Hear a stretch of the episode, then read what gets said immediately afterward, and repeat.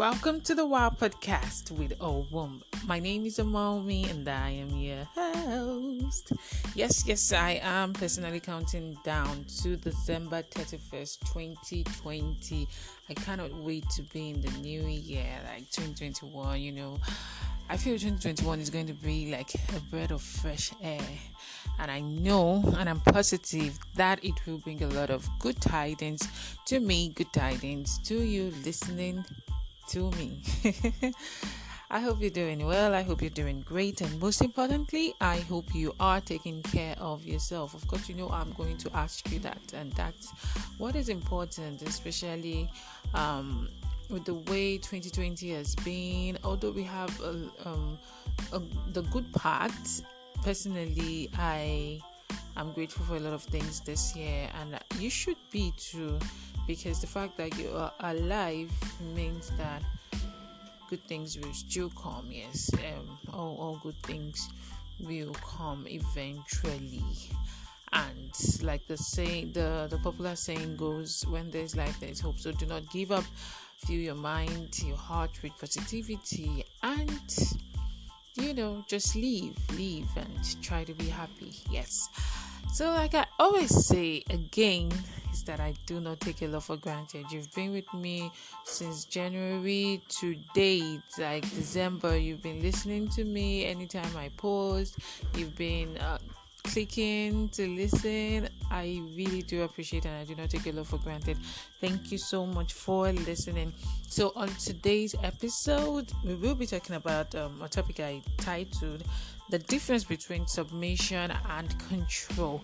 Now, we're going to be looking at this from a couple's perspective. I know when you hear the word submission, of course, it will be you will think that okay, it's the woman that has to be submissive and the husband has to be in control.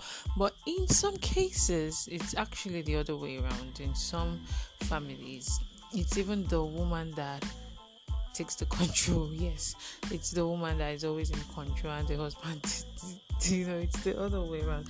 So I just want to share from my own, you know, point of view the difference between you know submitting and actually being in control. Now, when used as nouns, like the words submission and control, control means influence or authority over something, while submission means the act of submitting or yielding.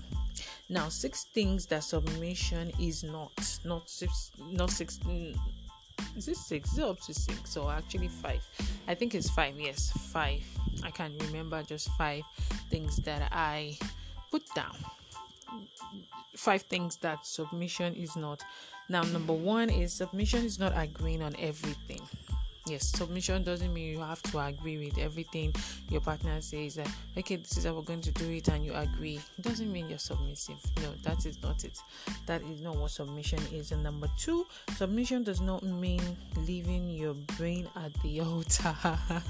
Yes submission doesn't mean you have to leave your brain at the altar. Just because you're married doesn't mean you can't think for yourself or you know leaving your your partner to do all the thinking and decision making. No that is not what submission is. Number three submission does not mean you do not try to influence your partner. You yes it doesn't mean that okay if you're not okay with a decision that your partner makes that you cannot try to influence it. No that is not what submission is. No that is not what it is.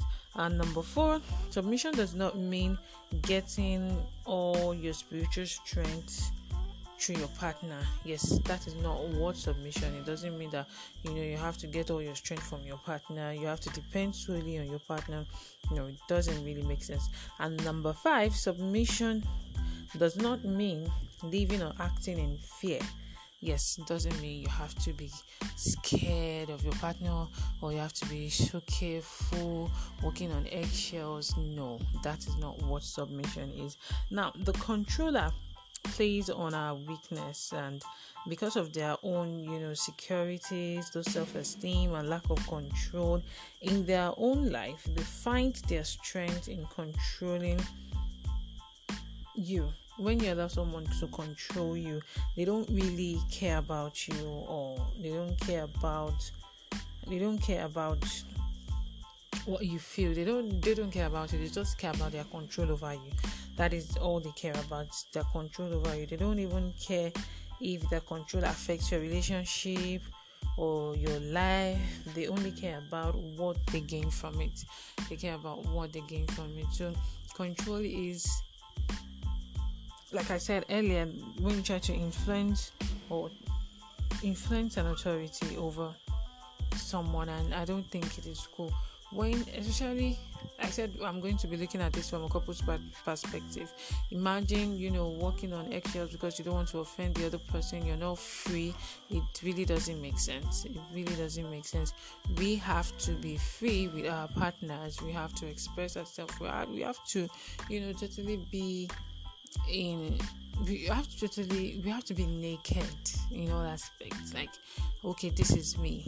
Yes not that i'll be so scared to talk to you. I'll be so scared to share ideas with you. And then there's the other person that will be making all the decisions no and then just because you want to be submissive doesn't mean like you have to be careful. You have to agree on everything.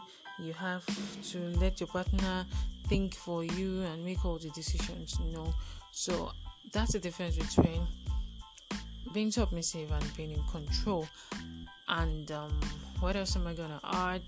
If you are in a relationship and you're already seeing these signs you're seeing controlling signs no please just walk away. That's a red flag. Yes. And then if you feel that you're being too submissive and that person, your partner actually likes you being submissive, agreeing to a lot of things, then I I, I would advise you to just run, run, run, run, run, run. It doesn't make sense. Yes. So that's what I have for us today. Thank you for listening. My name is Omowunmi, signing out.